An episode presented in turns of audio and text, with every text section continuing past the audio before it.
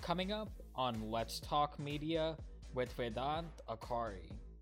I don't think that a perfect score is a, is necessarily what I would give it. I have to say, after watching it, it kind of exited my mind pretty quickly. I think it was just outrageous, and that's why it caught uh, a majority of people's attention to begin with. Another one of my problems with the show is that they kind of introduce these small, kind of outrageous details or these kind of bizarre plot lines, but don't really expand upon them, focusing on you know the bizarre as well as the kind of structural forces that are allowing for these bizarre actions to go on. I think that would have made it a, uh, a more effective documentary. Date of recording the 15th of May, 2020. Song credit Tiger by Jordan Flakke. Spelling J O R D and F L A K K E. Welcome to today's episode of Let's Talk Media with Vedant Akari. For today's episode, we're talking about Tiger King, and my guest for today is Dan Rogers. Hey, sir, welcome to the show. Hey, Vedant, how are you? I'm doing great, just pushing through my final assignment for sophomore year of college. I'm halfway done. What about you? Yeah, I, uh, I finished all my finals uh, yesterday evening, so one more semester left of, uh, of college, and then I'm all done. Nice, nice. So, do you just want to introduce yourself and how we both know each other? Sure. I'm Dan Rogers. I'm a politics major at Ithaca College, and I know Vedant through working uh, together at WICB uh, the college's FM radio station. Uh, Vedant's a great DJ, so uh, glad to uh, have had him on my staff for the past year. So that's that's how we know each other. Thank you, Dan. so, how were you introduced to Tiger King?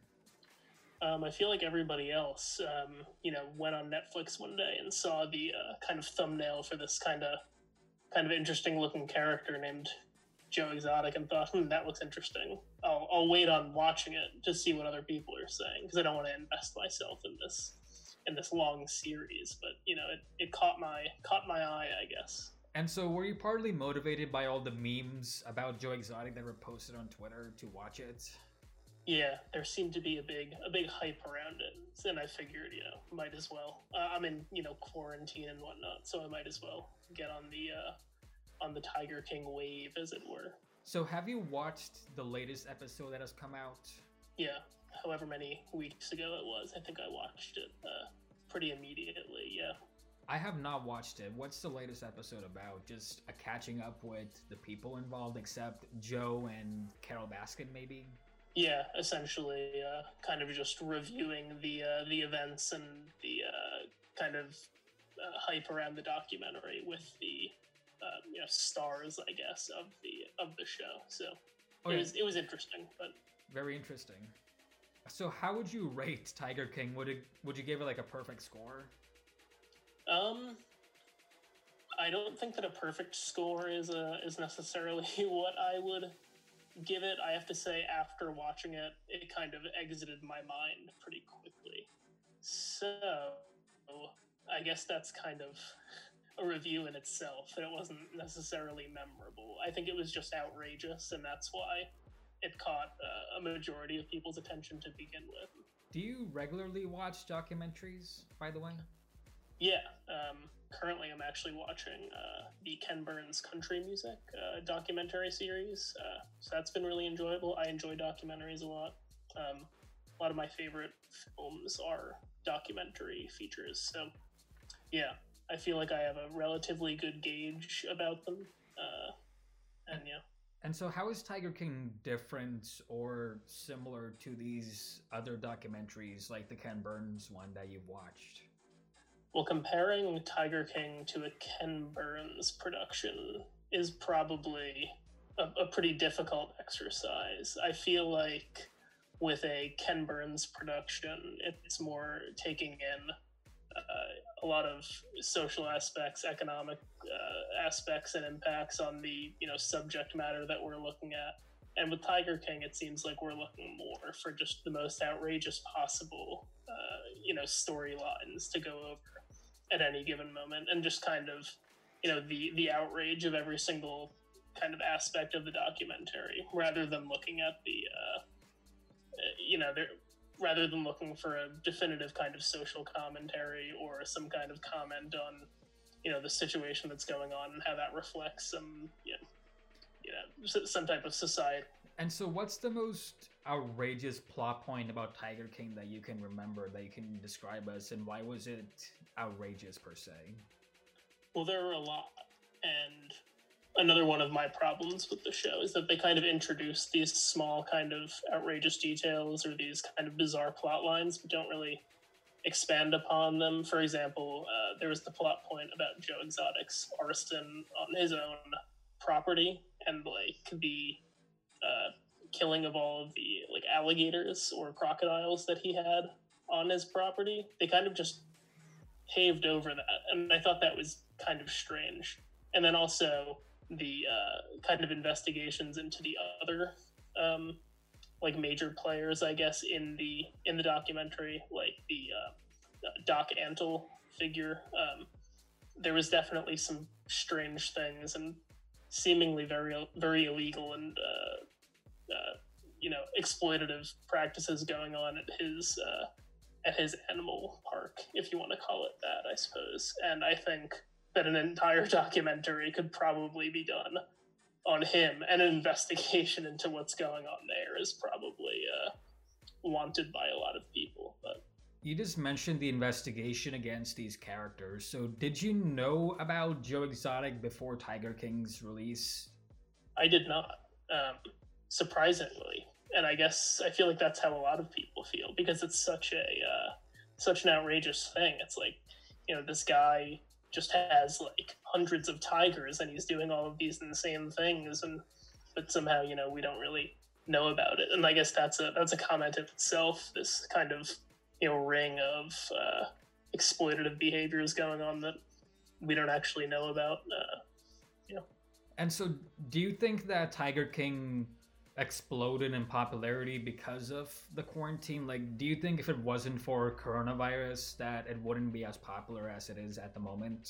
You know along with obviously having very you know flashy characters and you know bizarre plot points uh, the the boredom of of quarantine definitely requires some kind of uh, you know stimulus to keep us going. So uh, you know, Tiger King being added to Netflix, uh, I can definitely see a correlation between the boredom of quarantine and the and the want for such an outrageous feature. I agree. I mean, it's pretty boring at the moment. I mean, I think for the past few weeks we were super busy because we had classes and finals, and now there's nothing to do. I think Nicolas Cage is definitely the perfect character to take on Joe Exotic. Um, personally, and I've seen some buzz around that. You know, people saying that oh, Nicolas Cage doesn't look anything like Joe Exotic. For me, you know, who cares? You know, I, I think Nicolas Cage is the is the perfect person to depict this, but that's just me. I think we mentioned earlier that they don't go deep into certain aspects of the show. And so, do you think the documentary series uh, Tiger King was unbiased when portraying characters like Carole Baskin and Joe Exotic and what what was the name? Doctor Anti something like that. Yeah, Doc uh, Doc Antle. Antle. Um, so do you yeah. think it was unbiased?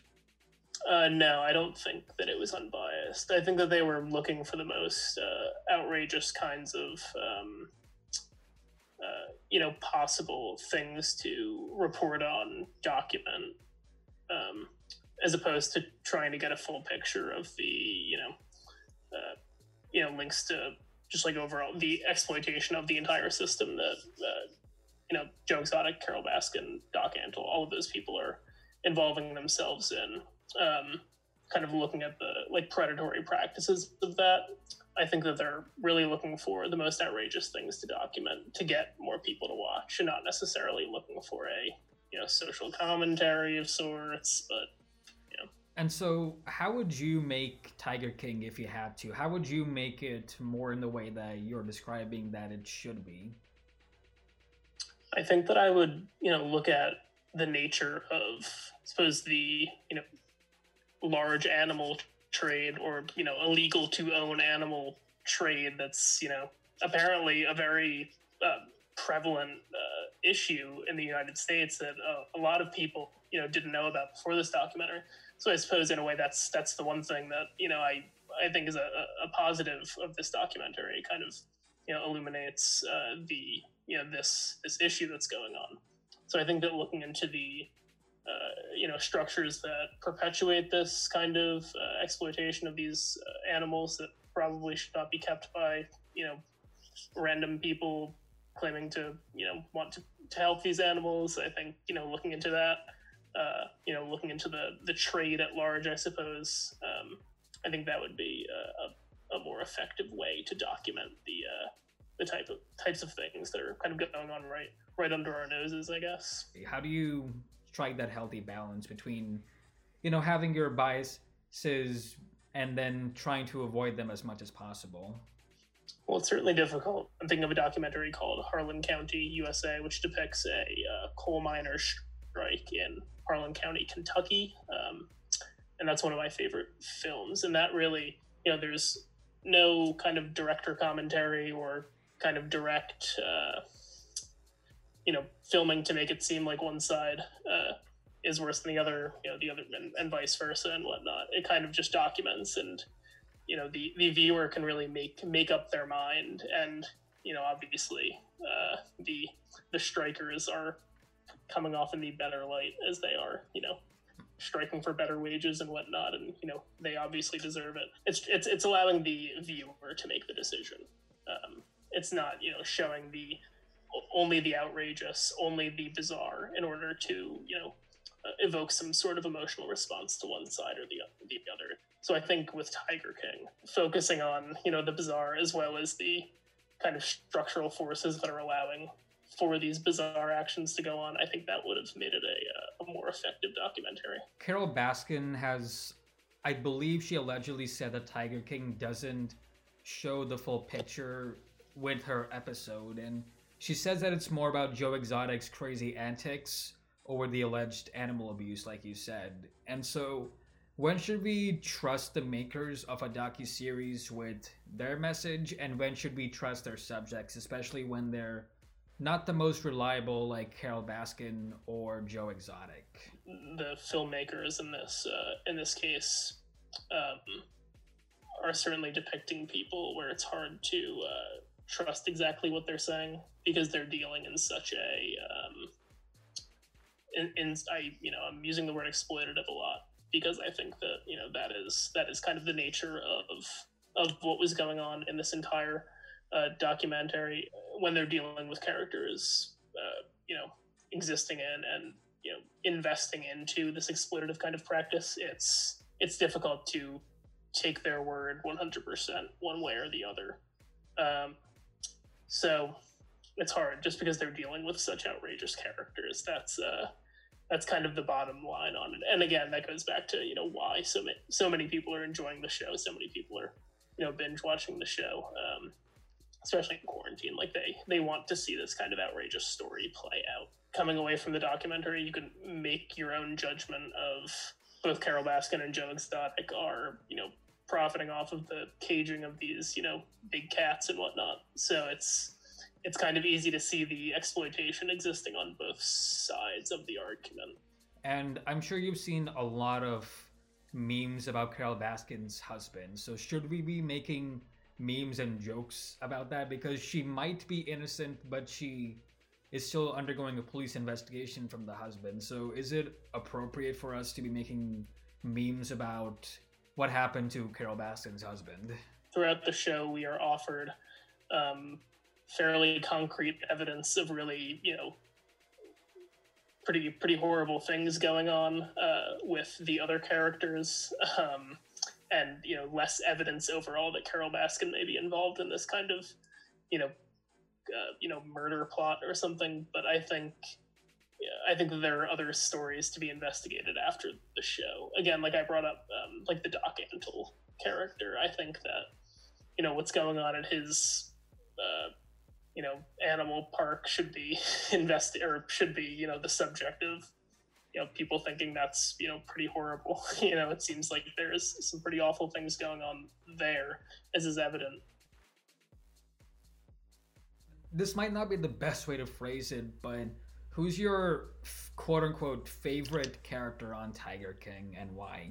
A majority of the people working um, at joe exotic's animal park. I think that a lot of them are depicted as like actually caring about you know the animals that are that are housed there, and I think that um, you know those people probably got for the most part swept up in something that was kind of out of their control a lot of the time, and they were trying to like genuinely take care of uh, these animals, and that you know that's kind of evident through some of the um, you know interviews of the of the people who work there. You'll forgive me for uh, not recalling the names of uh, of all of the employees. Again, I mean that per- perhaps that goes back to the um, you know the un, un, unmemorable quality of the uh, of the documentary. And so, what can we learn about the way humans function from this documentary, Tiger King?